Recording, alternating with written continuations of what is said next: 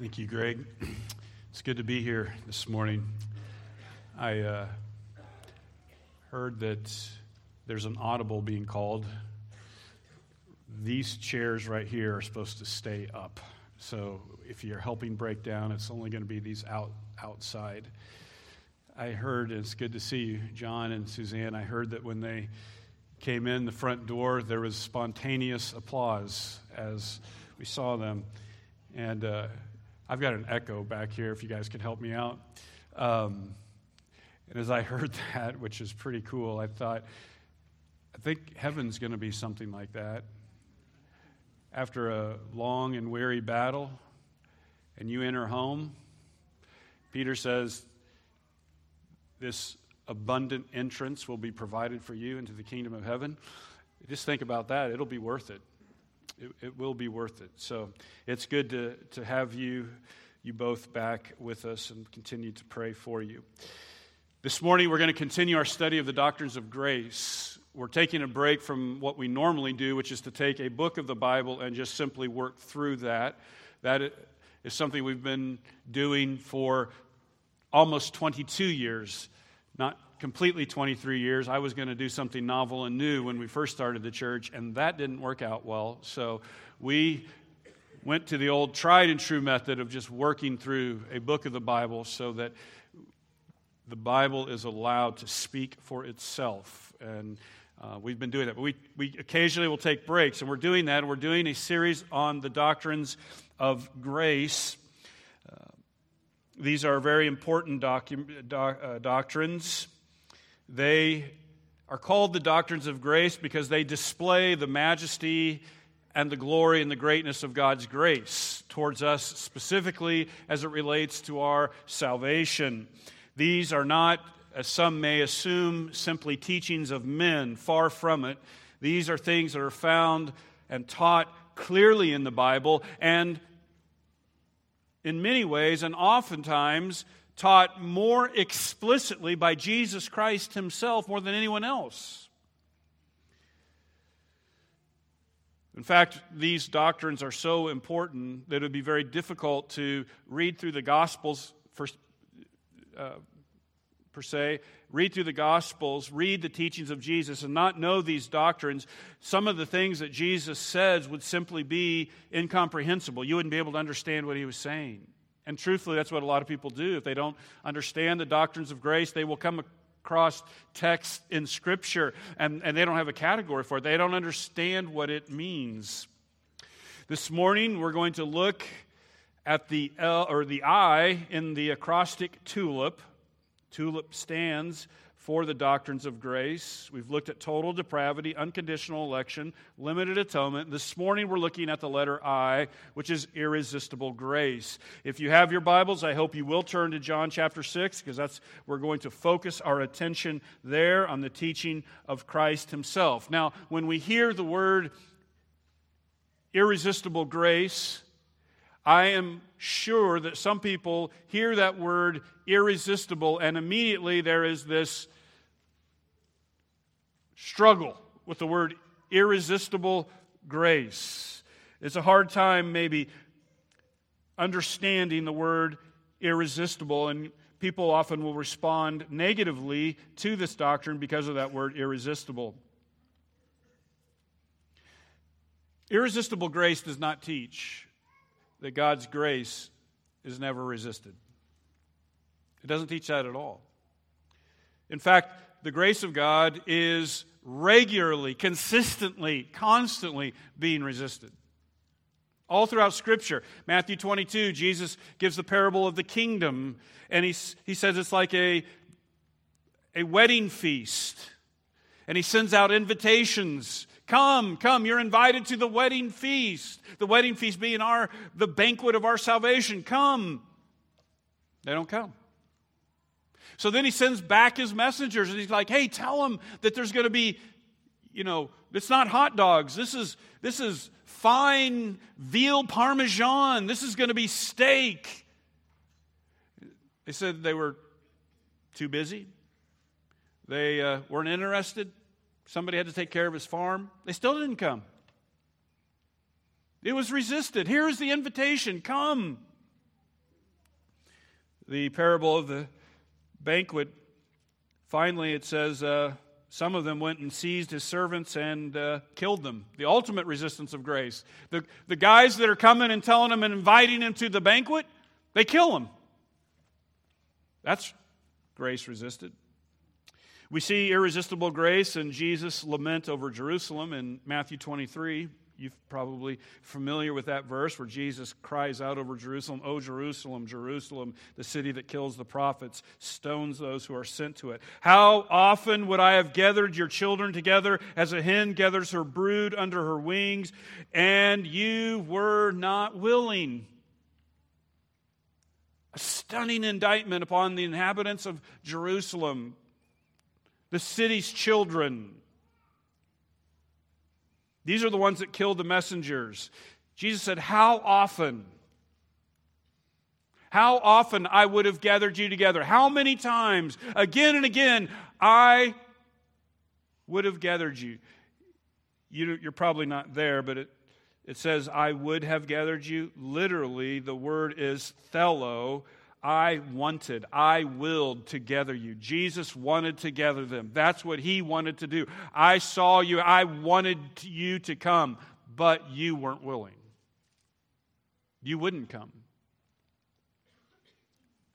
The question often arises in the doctrines of grace when we study things like election and limited atonement. Does God really desire the salvation of everyone? And the answer is yes, without question. It is clear in the Old Testament, Ezekiel, God does not take pleasure in the death of the wicked. He urges them, why won't you repent? Why not turn and live? First Timothy, God desires all men to be saved. It is clear God desires all to be saved. Why then? Why will people not be saved? Well, it goes back to our message on total depravity. The problem with man is their free will. They don't want to. That was the inhabitants of, they were unwilling. Literally, that text tells us Jesus wanted to gather them and they didn't want to. The problem of unregenerate humanity. We see irresistible grace in Stephen when he is being stoned, as he declares to those Jewish leaders in Acts seven fifty-one, you stiff-necked people, uncircumcised in heart and ears, you always resist the Holy Spirit. As your fathers did, so do you. And we don't even need the Bible. We, in our own experience, we know of people who are resisting grace. A loved one, a spouse, children, neighbors. You're, you're setting before them the banquet of salvation, and they're just not interested. They're too busy. They reject it. They resist grace. So the doctrine of irresistible grace does not teach that God's grace is irresistible. So if the Bible clearly shows that grace is resisted, why do we teach irresistible grace? Well, the answer to that is, it is because grace is resisted that we have to have irresistible grace. We have to have irresistible grace. Let me define for you irresistible grace. It is the scriptural teaching that all those that God has chose for salvation will infallibly come to salvation. His grace cannot and will not ultimately fail in bringing the elect to salvation in Christ. That's irresistible grace. And no one has taught this more clearly, more explicitly than Jesus Christ himself. If you're in the book of John, chapter six, I'll draw your attention to verse thirty-seven. All that the Father gives me will come to me, and whoever comes to me, I will never cast out. I mean, this is one of those verses that if you don't have an understanding of these doctrines, you really have no idea what Jesus is talking about. All that the Father gives me. What does that mean? Who's that? Who, who does the Father give to the Son? The answer is those that he has marked out for salvation. The elect, all that the Father gives to me will come to me. They will come to me. Irresistible grace. What I want us to do this morning is we're going to see in this passage two distinct theological components that are involved in irresistible grace. Of God bringing to Christ those that He chose before the foundation of the world. He will infallibly bring them to Christ. Not one of them will fail to come to Christ. And there's two distinct doctrines that are involved specifically in the, in the doctrine of irresistible grace. So we're going to look at the first one. Irresistible grace involves the doctrine of predestination. Predestination. What does predestination mean? It means predetermined. It means a destiny determined beforehand. Predestined. That word predestination is a word that is so theologically infused with meaning that you can look at almost in any English dictionary, look up predestination, and it will almost always include the theological component. The Oxford Dictionary defines predestination as, quote, a doctrine in Christian theology, the divine foreordaining of all that will happen, especially with regard to the salvation of some and not others. Merriam-Webster, it is the act of predestinating, the state of being predestined, the doctrine that God, in consequence of His foreknowledge of all events, infallibly guides those who are destined for salvation. You don't even need a theological dictionary to understand what predestination means. It's in our English dictionaries. God foreordained those that He chose to come to salvation. He's predetermined their destiny. Now, if you want to start a small riot in a church, start talking about predestination. Or if you want to keep everybody happy and keep everyone coming, don't talk about predestination. It's not a uh, well-received doctrine. The problem is, however, as controversial as it may be, predestination is clearly taught in Scripture. I mean, it's it's there. Apart from simply just rejecting the Bible and saying, well, I just don't believe it, if you're a believer that's going to take your faith seriously, that's not an option. So you have to take the word predestination as the Bible spells it out, and you have to come to terms with it. You somehow have to make peace with it because it's taught in the Bible. Romans chapter eight, verse twenty-nine. For those whom He foreknew, He also predestined. Their destiny has been foreordained, predetermined, those who He foreknew. You have to do something with this. This isn't John Calvin. This isn't Augustine. This is the Scriptures. Those whom He foreknew, He predestined. One way that people deal with predestination is to take the word foreknowledge, those whom He foreknew, He predestined. And they interpret it to mean this: God knew beforehand what people would do, those who would choose Him and believe on Him, and those that He saw would believe on Him, He predestined them. I would imagine that most people in churches today would believe that concept. There's a little bit of a, a problem with that kind of response. It, I don't, I, I don't mean to be crass or crude or rude, but it's almost a joke to believe that. And here's why. Let's say I had the ability to see tomorrow night that Texas Tech was in fact going to win the N C double A championship. I see it. I could see it all. I knew what every play was going to do, and I know what the final score is. And then I come to my family and I say, I predestine Texas Tech is going to win. That's a joke. I didn't predetermine anything. I simply prophesied a future event, but I certainly don't predestine that event. And yet that's what people want us to believe, that God looks and He sees what you're going to do, and He's like, oh, that's what you're going to do? Okay, I'll preordain that. That's a joke. I'm not trying to be rude. I'm not trying to be nasty, but I want to be honest with the Bible. That can't be what it's teaching, because that makes God kind of a joke, and He's no joke. That means foreknowledge has to mean something than simply, I know what they're going to do. And if we go back to last week's sermon, we get a real good idea of what it means for God to know something. When Jesus said, I know my own, that's not simply He knows what we are about, He knows our existence. For Jesus to say He knows something, for God to know something, means something way beyond mere facts of existence or facts of actions.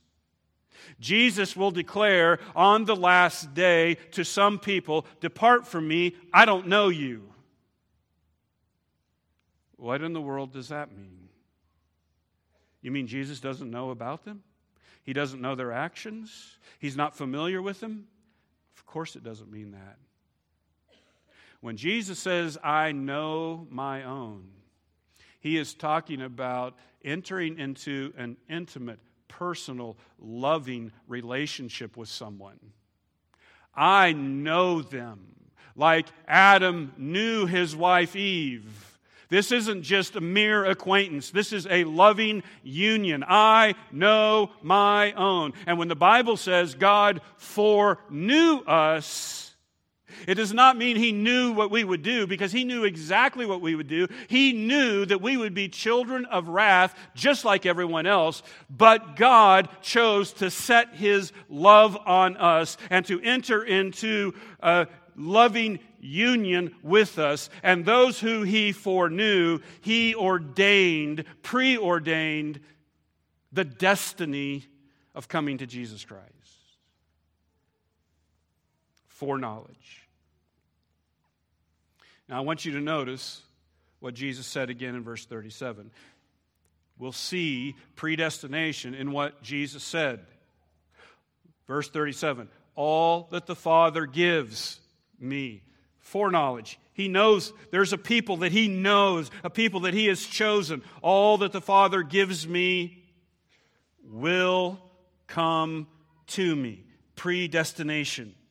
The destiny of those the Father gives the Son has been predetermined. They will come. This is not a language of hope. I hope they will come. This is not a language of possibility. This is the language of decree. They will come.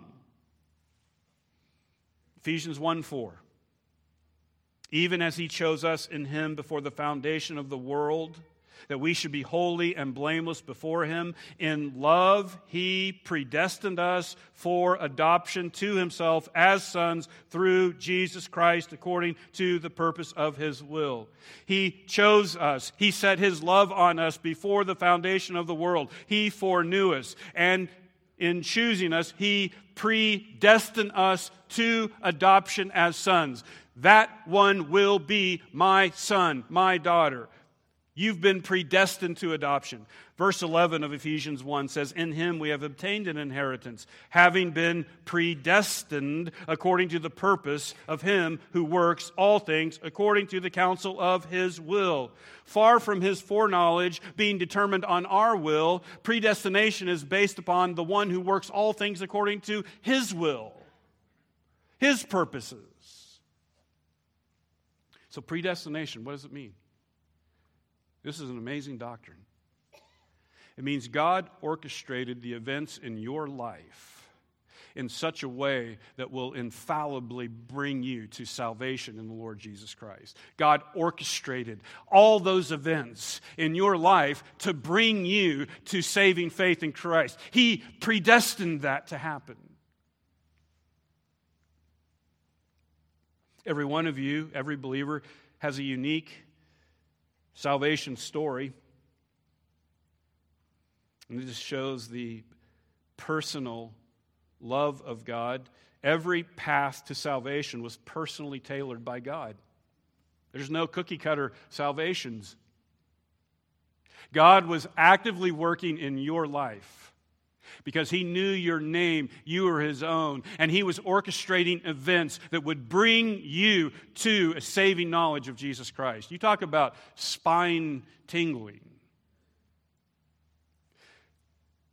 We need to think, and sometimes I get frustrated because I just think Christians just don't think. We have to ask ourselves questions. I've said this before. I'm going to say it again. Every Christian needs to ask themselves, why are you a Christian? You need to ask yourself that. I mean, okay, why? Why am I a Christian? For some of you, it's because a parent led you to Christ, or a teacher, or a brother, or a friend. Some of you turned on the radio and you heard this crazy message and... and you believed it. But why? Why did you become a Christian? So I asked that question, and it bothered me. I'm like, why am I a Christian? And other people aren't. And my first response was, I am a Christian because my parents are Christian, and my dad's a pastor. That is why I'm a Christian. And that answer really bothered me, because that's an unfair advantage. I know a lot of people, even today, that say, man, I wished I would have grown up in a Christian home. You should have seen the home I grew up in. Godless. You grew up with Christian parents that loved you, a dad that was a pastor that taught you. Of course that's why you're a Christian. And we need to grapple with this, because I'm telling you, critics are out. Some of you are familiar with Richard Dawkins. I mean, this is a bad dude.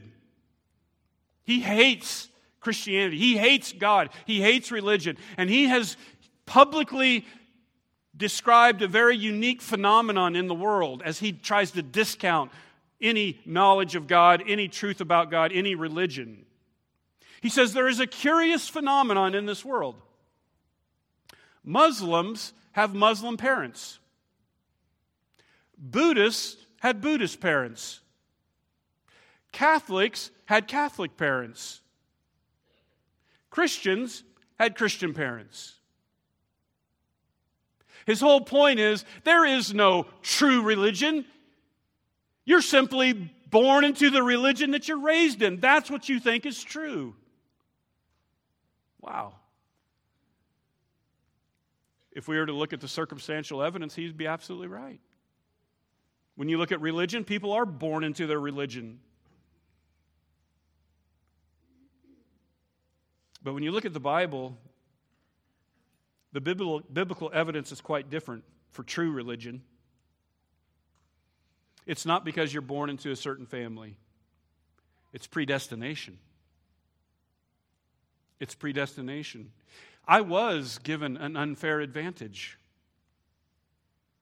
but that wasn't by chance. I didn't choose it. Isn't that amazing? I didn't get to choose. Well, you know what? I would have a lot better chance of becoming a Christian in that family. Nope. Kids don't get a chance to choose their parents. And parents don't get to choose their kids either, usually. Well, who put me in? God did. My unfair advantage was predetermined by God. My wife is adopted. Her birth mother came from the West Coast, stopped in Saint Joseph, had her, and left. She was adopted into a Christian family.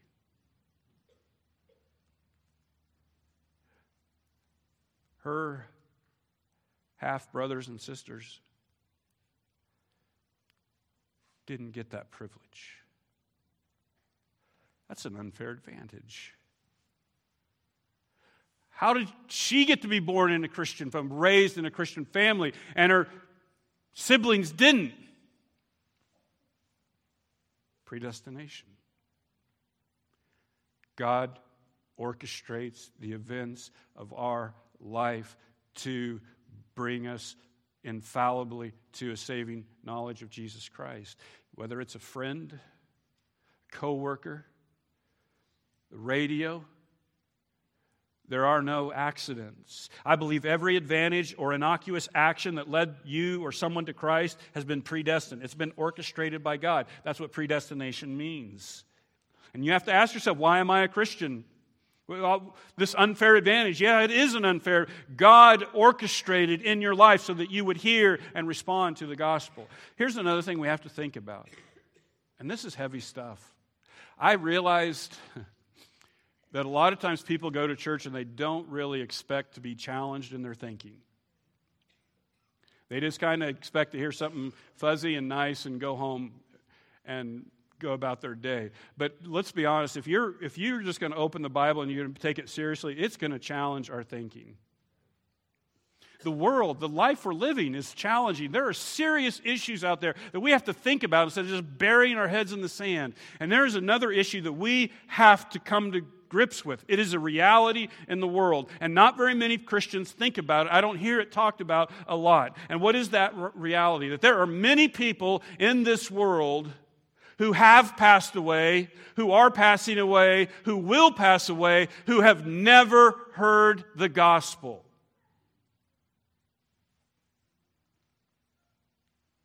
That's not a comfortable truth. It is a reality. There are people that will pass away that have never heard the gospel. I had a dear friend, have a dear friend, Ab, many of you know him. He was a Muslim. He was born into a Muslim family, raised in Islam. But when he was a young boy, there was a missionary lady in his village that basically did just little V B S studies out of her home. And a few kids would come to that in the village, in the little city there. He came because she would give candy. And he kept going back for the candy, but he kept hearing the message. And finally, about the age of sixteen, I believe, he responded to Christ and came to Christ. Now, what's amazing about that story? His village, his city, had a missionary. I could take you to hundreds of Muslim villages. There is zero missionaries, zero gospel witness.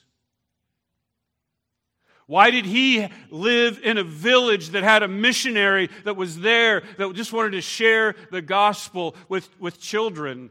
That's an unfair advantage. And why did he come to that? I mean, there were a lot of kids in that village. They didn't come. It wasn't like the whole city was flocking to him. There was just a handful of them that would come. Why would he be the one to come? And, and what about all the places that don't have any missionaries whatsoever? There are around seventeen thousand people groups in the world. That's about seven point five billion people right now. seventeen thousand people groups. Unique languages, unique cultures, seventeen thousand. Of those seventeen thousand, seven thousand people groups are considered unreached. It means there, there's no, like the gospel believers are two percent or less of the population. That represents about three billion people. three billion people have virtually no gospel witness. They don't know any Christians. Their parents aren't Christians. Their friends aren't Christians. They don't go to work with Christians. They don't turn on the radio to hear Christian T V or, or radio music.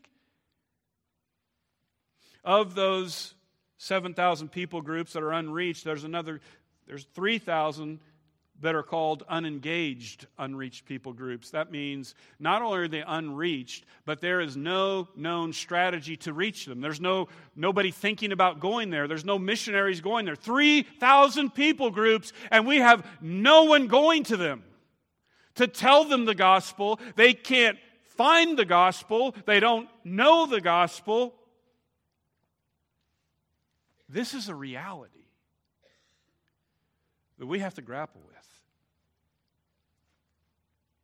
Even if we were to reach all those three thousand people groups tomorrow, maybe tomorrow we could reach them.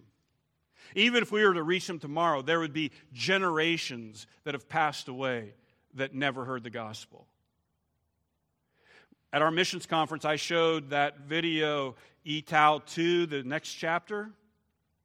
It's a gripping story. You got to see it if you haven't seen it, but it's the second story because the missionaries go into the first village and share the gospel, and the, virtually the whole go, the whole village responds savingly. So they're there, and another village comes, and they come to the village that got saved, and they said, "We see light in your eyes. We want the light in our eyes. We want a missionary to come to our village." And the missionary said, "No, I'm not going. You guys go." And they're like, "Whoa." Well, he trains them, and so they go. This village goes to this village, and they share the gospel with them, and the same thing happens. Virtually the entire village comes to Christ, and they're erupting in joy, dancing around, singing, praising God for the salvation. Their sins are forgiven. And then, as this documentary, it's real footage is going on, all of a sudden, they stop their rejoicing and abruptly begin weeping. And I'm not just talking about crying. I mean, snot and everything. Weeping. You know why they were weeping? Because all the people that died in their village before the missionary came. They were grappling with that reality. This is real. This is happening in the world today. And I'm going to ask you, what theological system do you have to understand this, to explain it, to live with it? This is a reality.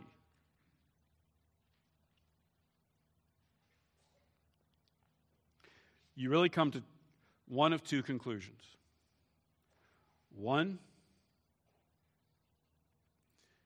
God is incredibly frustrated with us, and He is miserably impotent on His own, and people are going to hell, and there is nothing He can do about it.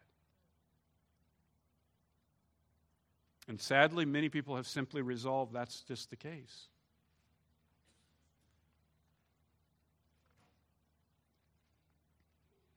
The only other way you can understand this is God is absolutely sovereign in the bestowal of His mercy.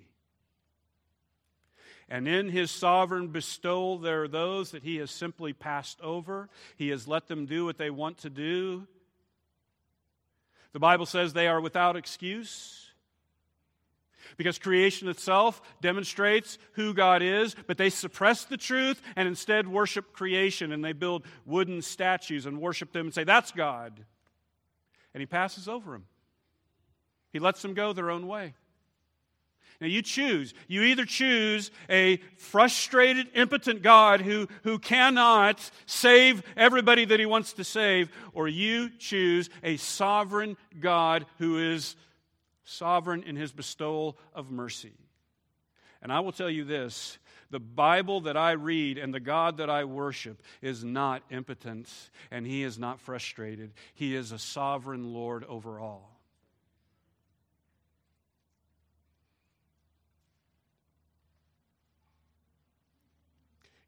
Predestined.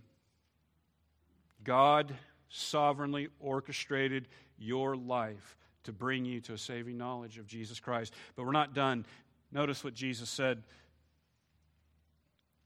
All that the Father gives will come. Well, how are they going to come? My goodness, I realize I have way too much material here. How are they going to come? Verse forty-four. No one can come to me unless the Father who sent me draws him. Well, do you understand? No one can come to me unless the Father who sent me draws him. There are people that don't come. Why don't they come? Their Father's not drawing them. The ones that do come, they only come because the Father who sent me draws him. Jesus Christ clearly taught total depravity. No one can come to me. The word can is dunamai, capacity, ability, power. No one has the capacity, the ability, the power to come to me unless the Father who sent me draws him. in God's predestined plan, we will come to Christ because the Father draws us to Christ. Now, this is interesting because the indictment upon human race in Romans chapter three is there is no one who seeks after God. No one does. And you might say, well, I sought God. Why did you seek God? I will tell you why. No, Jesus will tell you why. He drew you. He is drawing you. That's why you seek after God. The word draw is a fascinating word in Greek. It's helko, and it has kind of a double meaning. It can mean to woo, as in to speak tenderly and kindly to. It can also mean simply drag. Like it's used to be drug into court, like you don't want to go to court, but you're going to court kind of a deal. So it's woo or it's drag. And I think that's entirely appropriate because some of you, God wooed. He simply spoke the kind words of the gospel and you were all over that. Others of you, He drug. You were running from Him as fast as you possibly could. But He was not about to let you outrun Him. He chased you down. And He kept pursuing you. C S Lewis says it's like He's the hound of heaven. He just is on my trail and He won't let me go. Draw or drag, you will come to Christ. I love what Romans ten twenty says. Then Isaiah is so bold as to say, here's the Lord speaking, I have been found by those who didn't seek me. The irony of ironies. It's clearly a divine irony. I have been found by those who didn't even seek me because I sought them. I have shown myself to those who did not ask for me. Look at that, Romans ten twenty. Ask yourself, how do you understand that? But divine sovereignty. So how does the Father draw us? This is really important because it builds on itself. We will not come, and we will not come unless we're drawn. How is it the Father draws us? He calls us. He calls us. He calls us through the gospel. That goes back to our text from last week, John ten, John ten, twenty-seven. My sheep hear my voice, and I know them, and they follow me. My sheep hear my voice, I know them, they follow me. We are the ones God has called out. He's called us out with the gospel. We heard the gospel message. We believed it. So we're called the called out ones. Romans one six. You who are called to belong to Jesus Christ. Romans eight thirty. And those whom He predestined, He also called. Tim, Bill, come. So where does this call come from? How does God call us? He calls us through the gospel, and here's the most fascinating thing of all. We are called through the proclamation of the gospel that goes out into the whole world, broadly, indiscriminately. And we hear that gospel message, and through that gospel proclamation, we, that's true. I believe that. And we follow Him.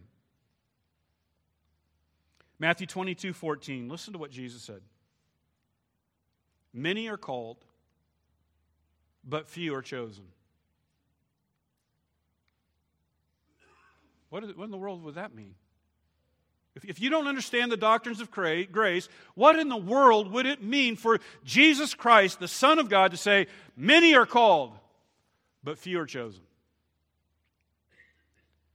It's clearly an indic- indication of these doctrines where this call goes out and people are called indiscriminately. Many are called, but of those many, there are those that God chooses and says, you will be mine, irresistibly drawn to faith in Jesus Christ.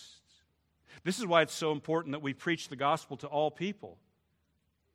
Because it's in that gospel proclamation to all people that God effectually calls His people to Himself.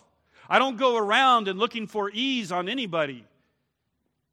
I just preach the gospel. I tell them what Jesus has done for us, dying on the cross for our sins. He was raised on the third day. Believe him. And those that believe, God has called to himself. Now, that raises a very important question. We preach the gospel. We preach it. And the Bible says in the indictment against humanity that no one understands. So why did we understand? If Romans says, Romans three eleven, no one understands, no one seeks after God, why did we understand the gospel? How did you hear the gospel and believe the gospel if you couldn't understand it? Or you got a passage like First Corinthians one eighteen, the word of the cross is folly to those who are perishing. Well, we were once perishing. Why wasn't the gospel folly to us? Why were they... First Corinthians two fourteen, the natural person does not accept the things of the Spirit of God, for they are folly to him, and he is not able to understand them because they are spiritually discerned. The nat- we were once natural. The natural person doesn't accept the things of God, for he can't understand them, because you have to have the Spirit to understand them. So we're drawn by being called, but we have to respond to the call. But in order to under, respond to the call, we have to be able to understand. But in our natural state, we can't understand. So why did we understand? The doctrine of irresistible grace not only involves the doctrine of predestination, but it involves one other very important doctrine. It involves the doctrine of regeneration. Regeneration. Every believer knows what Jesus taught in John three. You must be born again to see the kingdom of God. When Jesus says to see the kingdom of God, he's obviously not talking about physical eyes, like you'd be born again and then you go, oh, there it is, I see it. He's talking about being able to mentally apprehend it, to understand it, to see and behold. Jesus said you have to be born again to see the kingdom of God. And of course, that upset Nicodemus. He's like, how can I be born again? And Jesus said, well, it's the Spirit. It's like the wind. You can't command the wind. It's the work of the Spirit. In order for us to be saved, we have to believe. How can we believe what we don't understand, we can't see? Well, we have to be born again. Well, how do you be born again? It's really important. The Bible tells us some clues how we're born again. Romans one sixteen tells us the gospel is the power of God to salvation. Like there is in the gospel itself the power of God to save people. First Peter chapter one verse twenty-three, since you have been born again through the living and abiding word of God. You're born again through the living, life-giving power of God's word, the gospel. That's how you're born again. But how can you be born again if you can't understand it? Well, let's see what Jesus says in John six, verse forty-five. This is all part of the regenerating process. In order for us to understand the gospel, the gospel has to be taught to us by God. John six, verse forty-five, it is written in the prophets, and they will all be taught by God. Everyone who has heard and learned from the Father comes to me. A person believes the gospel when they've been taught by God, when we hear and learn from the Father and understand and come to him. How would you ever convince, thinking of our missionaries in Muslim countries, how would you ever convince a Muslim that Jesus is the Son of God? When everything in their world, everything in their religion, everything in their literature said Jesus is not the Son of God. How would you convince a Muslim that Jesus died on the cross when they are taught from birth that the prophet Jesus would never die on the cross, Allah would never allow that, and here you come and say, no, listen, Jesus died on the cross. What would possibly convince them to believe that? God can convince them. If God teaches them, they would reject everything they've ever been taught and say, that's true. But it's not just people in other cultures. It's not just Muslims. This is for everyone because we are all dead in our trespasses and sins and can't understand. So it requires that God teach us. If you have come to Christ and you believe the gospel, it is because not your mother taught you, not your friend, God himself taught you. That's an amazing thing, that you embraced this and understood it because God himself taught you. The gospel has to be revealed to us by God. That's all part of regenerating process. You remember the story of Peter, and Jesus comes to his disciples and he says, "Who do men say that I am?" And, "Oh, you're this prophet, you're that prophet." And then he looks to Peter and he says, "Peter, who do you say that I am?" "You are the Christ, the Son of the living God." Peter, way to go. Way to pay attention. You're learned a lot. No, Peter, flesh and blood has not revealed that to you, but my Father in heaven has revealed that to you. That's just not true about Peter. That's true about us as well. Unless the Father reveals himself to us and shows us, you're not going to embrace the gospel. If you've embraced the gospel, God has revealed him to you. This is an incredible thing, folks. The gospel goes out, the invitation goes out to many people. Some reject it, scorn it. They're not interested in it. Grace is resisted, but resisted grace requires irresistible grace. God chose some, and he does a work in their hearts. They hear, they understand, they will come, they believe.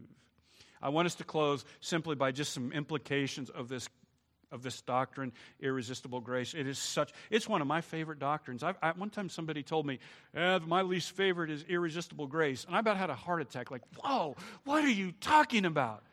This is the most precious doctrine. For one, it's one that I have experienced. I mean, this is real world. Like, unconditional election, I just have to take that by faith that God did that. I wasn't there. I have to take particular redemption by faith. I, I wasn't there when Jesus Christ died on the cross. I don't know that for sure. I believe it. But irresistible grace I've experienced. This is real. Irresistible grace. This is why we have to preach the gospel in its purity and its simplicity. This is why it is so important that we preach the gospel clearly and passionately and simply, because it's the gospel that God uses to save his people. That's what they hear. That's why if there's one place in the world that somebody should hear the gospel, it should be in church. That they hear the gospel. Today we've been embroiled in this whole attractional model of ministry where churches are doing everything they can possibly can to attract people to their church, to attract the world into their church. And I mean, it's crazy the things that they're doing to get people to come, as if it's difficult to attract people. You could do all kinds of things to attract people. But I want to say I'm all for the attractional model. What we're supposed to attract is sheep. And the way you attract sheep is by preaching the truth, preaching the gospel. Because sheep's ears perk up when they hear the gospel. They respond to the gospel. I am convinced, I want you to just think about this. I'm convinced that many churches that are trying to attract the world are actually repelling sheep. I mean, just let that sit with you for a minute, and it's like a big backfire. We're, we're busy trying to attract the world, and we're doing all these gimmicks, and sheep are going, eh, not interested, and they're leaving. And you know, Jesus himself said that in John chapter ten. He said in John chapter ten, verse four, "When he has brought out all his own, he goes before them. The sheep follow him, for they know his voice. A stranger they will not follow. But they will flee from him, for they do not know the voice of strangers." I, I read about this church that's going all out for Easter. one hundred fifty thousand Easter eggs for the biggest Easter egg hunt in the world, maybe. Metal-bending muscle men, a car show. I mean, they're going to have it all, baby. People are going to flock to this place. But sheep are going to smell that and say, there's just something not right about this. This isn't the voice of the shepherd. The voice of the shepherd is found in the gospel of a crucified and resurrected Christ. That's true. I believe that. Irresistible grace is why we preach the purity of the gospel. Irresistible grace is the treasure that we have as an evangelist, as a minister of reconciliation.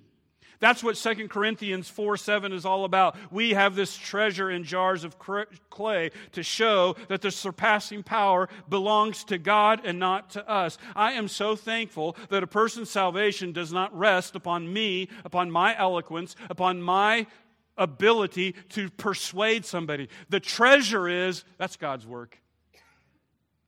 Irresistible grace, that's God's power. He draws. I like to tell the story, and I'm not going to go into it. You can talk to Steve Hardigan. But the worst sermon I ever preached, God used to bring somebody to Christ. You talk about humbling. Because the power isn't of me. It's of God. Irresistible grace is why we pray for lost people. I assume it's a very common thing for Christians to pray for the salvation of lost people, for their children, for spouses, for co-workers. But listen, if God simply makes salvation possible for people and He leaves it up to them to decide, why in the world would you pray? What has God got to do with that? If we believe that God is going to be equal in His conviction and equal in His revealing power, why in the world would I ask God to save my children? If it's up to them, I better be busy persuading them. Leave God out of it. He's already done His work. The truth is, most people inherently believe irresistible grace, even though they don't want to admit it. That's why they pray for lost people. Because God has the power to draw. And I, I, I get so frustrated with people who see the doctrines of grace as impotence, as, as hindrances to people to coming to Christ. The doctrines of grace don't keep people from coming to Christ. They are the only thing that brings people to Christ. Irresistible grace is the only thing that separates me and you from the vilest sinner condemned to eternal damnation. Because God chose to draw us. God chose to reveal Himself and teach us the truth and save us. Irresistible grace is why we have the assurance of salvation. If He brought us to Christ, you can be sure we're predestined not just to come to Christ, but as we'll see next time, to be with Christ, to be glorified with Him. Irresistible grace is why we sing songs like Amazing Grace. This is amazing. This is amazing grace. So I'm going to ask you to stand. I'm going to close in prayer. But I was thinking, there are some of you that are here today, and you know God has been chasing you. You're here this morning, and it is not by accident. You are here because God has been working in your life. He has been convicting you. He's been chasing you down, and He is after you, and you know it. And it is not an accident that you would be here this morning to hear a gospel that will reconcile you to God. That God, in love, sent His Son, and His Son bore the penalty of our sin. All your wretched sin, Jesus Christ, He paid the penalty of sin. He was crucified. He was buried. But on the third day, God raised Him from the dead. And here's the pardon. Here's the promise. Everyone that will look to Jesus Christ, everyone that will believe on Him will be saved. And there are some of you this morning that you know exactly what you need to do. You need to believe on Jesus Christ. You know you need to surrender to Him. You know you need to believe on Him. And I urge you to do it. Don't leave this place without doing it today. Father, thank You for this grace, this marvelous grace. I pray, Father, that our hearts would respond in worship to a God who exalts Himself in our salvation. Let those who love Your salvation say, let the Lord be magnified. It is in Jesus' name we pray. Amen.